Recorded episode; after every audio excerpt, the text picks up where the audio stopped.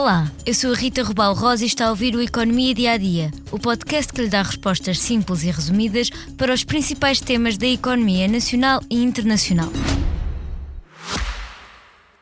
Já visitou hoje o BPI Expresso Imobiliário?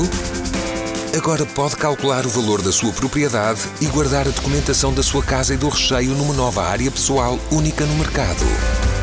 E ainda ficar a saber quanto pode pagar por uma casa localizá-la com uma pesquisa por polígonos e conhecer as soluções de crédito habitação BPI. BPI Expresso Imobiliário.pt Quem compra e quem vende na mesma página. 2023 ficará marcado na história do setor do turismo em Portugal, especialmente no alojamento turístico, pois foi um ano em que se quebraram todos os recordes. No ano passado, passaram pelos alojamentos em Portugal 32,5 milhões de hóspedes, num total de mais de 85 milhões de dormidas. Estes valores representam não só um crescimento face a 2022, como também a 2019, antes da pandemia. Ou seja, registaram-se novos máximos históricos. Estes mais de 30 milhões de hóspedes gastaram em 2023 6 mil milhões de euros, mais 20,1% que em 2022. O setor registrou assim um novo recorde a nível de receitas, segundo divulgou o Instituto Nacional de Estatística esta quarta-feira. O INE indica ainda que no ano passado o rendimento médio por quarto também aumentou, tendo passado os 113 euros. Este valor foi mais alto nos apart-hotéis de 5 estrelas, tendo atingido os 208 euros. Por região, foi nos Açores que se registrou o maior aumento dos proveitos, quase 26%. Contudo, a área metropolitana de Lisboa representou a maior fatia das receitas, com 1,9 mil milhões de euros e um crescimento de 24,5%. E que tal se saiu o principal destino turístico nacional?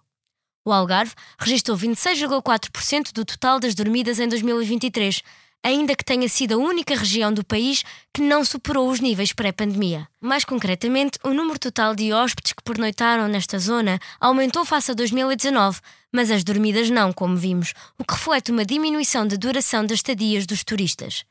Se analisarmos os municípios e não apenas as regiões, não é no Algarve que se situa o conselho com mais dormidas. Foi sim a capital, Lisboa, que concentrou 19,6% do total de dormidas, atingindo mais de 15 milhões. Mas não só no alojamento turístico se bateram recordes. Segundo o INE, nunca passaram tantos passageiros pelos aeroportos nacionais como em 2023, ano em que contou com 67,5 milhões de passageiros. Os aeroportos de Lisboa e do Porto, os dois principais do país, também voltaram a bater recordes no ano passado, superando os números de 2019. Aliás, pelo aeroporto Humberto Delgado passou quase metade do tráfego de 2023.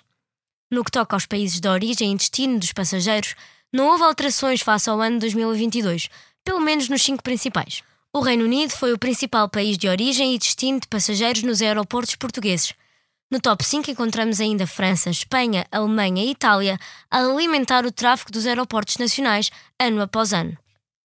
Acabamos por hoje o Economia Dia a Dia, mas antes de me despedir, convido a ouvir o mais recente episódio do podcast Contas Poupança, onde Pedro Anderson fala sobre certificados de aforro. Obrigada por estar desse lado. Se tem questões ou dúvidas que gostaria de ver explicadas no Economia Dia a Dia, envie um e-mail para rrrosa.expresso.empresa.pt. Voltamos amanhã com mais novidades económicas.